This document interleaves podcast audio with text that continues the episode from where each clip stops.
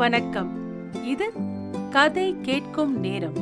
இன்று நா பார்த்தசாரதி அவர்கள் எழுதிய மகாபாரதம் அறத்தின் குரல் கேட்கப் போறீங்க. சிசுபாலன் போட்டி.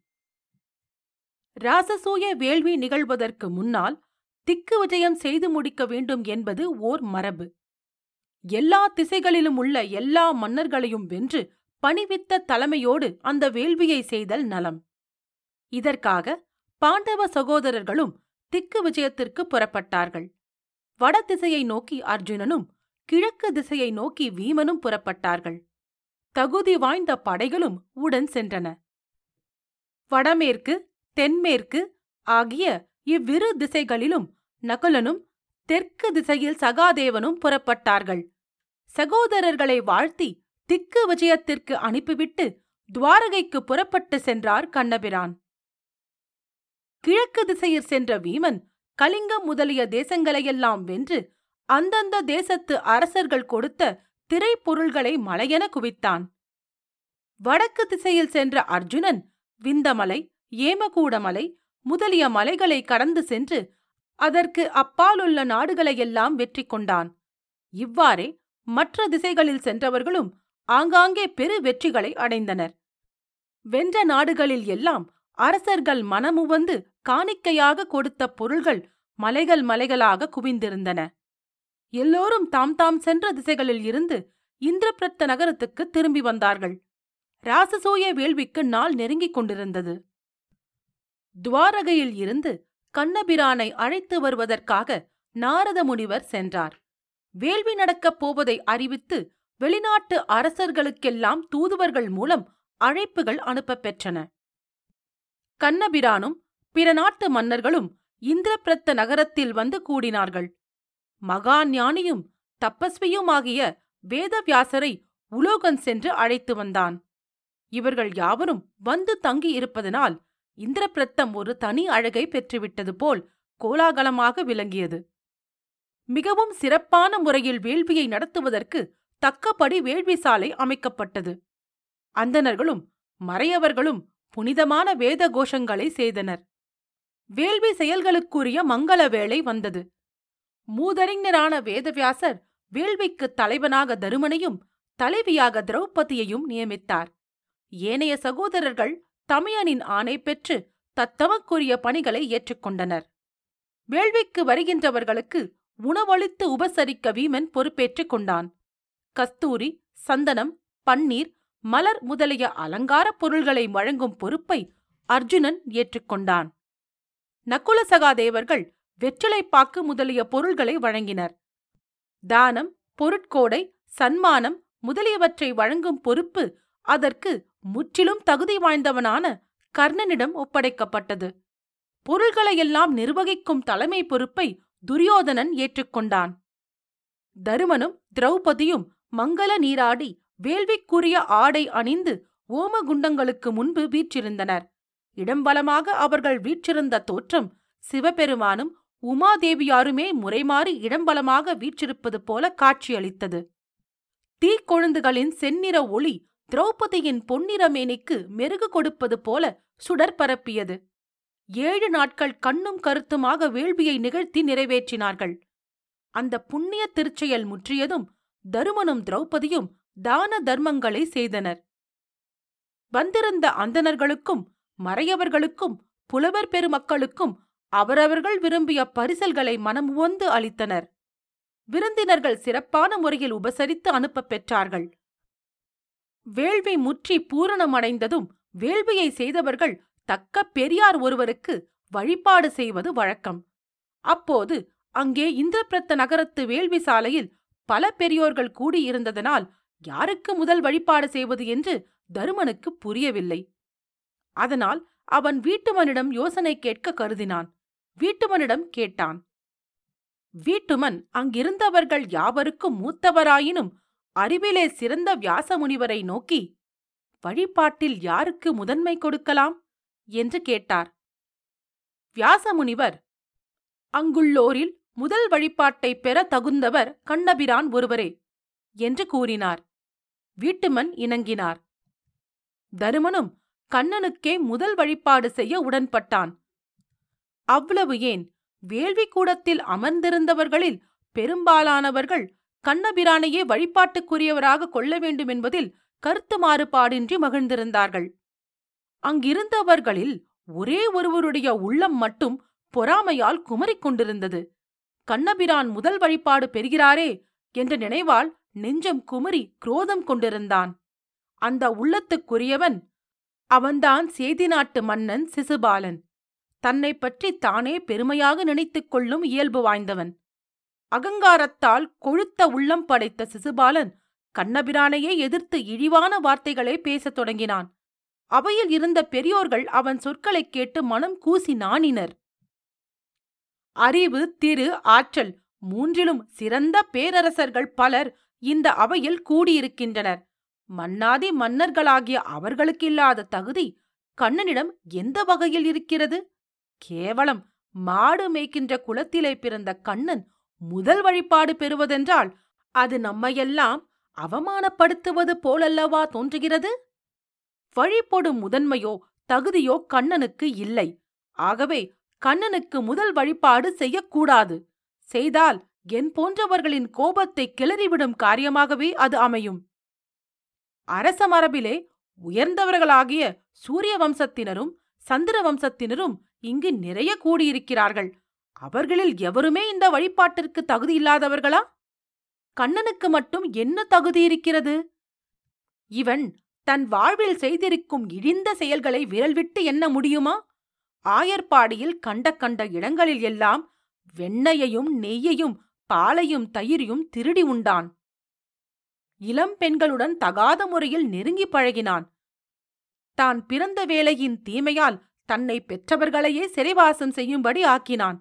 கம்சன் தனக்கு மாமனாயிற்றே என்றும் பாராமல் அவனை கொன்று அழித்தான். இன்னும் எத்தனையோ பேர்களைக் கொன்றும் துன்புறுத்தியும் இவன் செய்த தீமைகள் எண்ணற்றவை. இத்தகையவனுக்கா வழிபாட்டில் முதன்மை கொடுப்பது? இதில் நியாயத்திற்கு சிறிதும் இடமில்லையே. சிசுபாலன் ஆத்திர வெறியினாலும் பொறாமையாலும் குமரும் இதயத்தில் இருந்து சொற்களை வாரி இறைத்தான். கண்ணபிரான் தன் கோபத்தை சிறிதும் வெளிக்காட்டிக் கொள்ளாமல் பொறுமையாக வீற்றிருந்தார். அவருடைய இந்த அசாத்திய பொறுமையைக் கண்டு அவையோர் வியப்பும் திகைப்பும் அடைந்தனர். சிசுபாலன் பேசி நிறுத்தியதும் அதுவரை அடக்கமாகவும் அமைதியாகவும் வீற்றிருந்த கண்ணபிரான் மெல்ல எழுந்து நின்றார். சிசுபாலா தகுதியைப் பற்றிய உன் பேச்சுகளை இங்கே கூடியிருப்பவர்கள் முடிவு செய்வதற்குள் நாமே முடிவு செய்து கொண்டு விடுவது நல்லது. எங்கே? நீ இப்போது போருக்கு தயார்தானே? இவ்வாறு கூறிக்கொண்டே யுத்தத்திற்கு தயாராக தம் தேரில் ஏறி நின்றார் கண்ணபிரான். சிசுபாலன் திடுக்கிட்டுப் போனான். கண்ணனிடம் இருந்து போருக்கு அழைப்பு வரும் என்பதை இவ்வளவு விரைவில் அவன் எதிர்பார்க்கவே இல்லை. ஆனாலும் சமாளித்துக் கொண்டு தேரிலே ஏறி தானும் போருக்கு தயாராக நின்றான். அவையில் இருந்து வெளிப்புறம் போருக்கு வசதியான இடத்திற்கு சென்றபின் இருவருக்கும் போர் தொடங்கியது. வேள்விக்கு வந்திருந்தவர்களும் சூழ இருந்து போர் நிகழ்ச்சியைக் கண்டனர். சிசுபாலன் பேச்சிலேதான் வீரனாக தென்பட்டான். ஆனால் போரிலோ நொடிக்கு நொடி கண்ணபிரானின் ஆற்றலுக்கு முன்னால் அவன் கை தளர்ந்து கொண்டே வந்தது. தகுதி யாருடையது என்று நிரூபிக்க விரும்புகின்றவனைப் போல முழு ஆற்றலோடு போரில் ஈடுபட்டிருந்தார் கண்ணபிரான். இறுதியில் தம் வலக்கரத்தில் இருந்த திகிரியை சக்ராயுதத்தை அவன் கழுத்தை குறிவைத்து செலுத்தினார். திகிரி வேகமாக சுழன்று அவன் கழுத்தை நெருங்கிக் கொண்டிருந்தது. கூடியிருந்தவர்கள் வியப்பு நிழலாடுகின்ற முகபாவத்துடன் கண்களை இமைக்காமல் பார்த்துக் கொண்டிருந்தனர். திகிரி சிசுபாலனின் தலையை அறிந்து தலையை பிரித்ததும் மற்றோர் ஆச்சரியகரமான நிகழ்ச்சியும் நடந்தது. உயிரிழந்து வீழ்கின்ற அவன் உடலில் இருந்து ஓர் ஒளிப்பிழம்பு புறப்பட்டு நேரே கண்ணபிரானின் திருவடிகளை சென்றடைந்தது. ஆஹா இது என்ன ஆச்சரியம்? இந்த மாதிரி கொடிய மனிதனின் சரீரத்தில் இருந்து ஓர் ஒளி புறப்பட்டு இவரை சரணடைகின்றதே இதற்கு என்ன அர்த்தம்? என்று திகைத்து மலைப்புற்றனர் கூடியிருந்தவர் யாவரும். கூடியிருந்தவர்களின் இந்த திகைப்பை போக்கி உண்மையை விளக்க வியாசமுனிவர் முன்வந்தார். சிசுபாலன் யார் என்பதை விவரிக்கலானார் அவர். முன் ஒரு காலத்தில் முன்கோபத்தில் வல்லவரான துர்வாச முனிவர் திருமாலை காண்பதற்காக சென்றார்.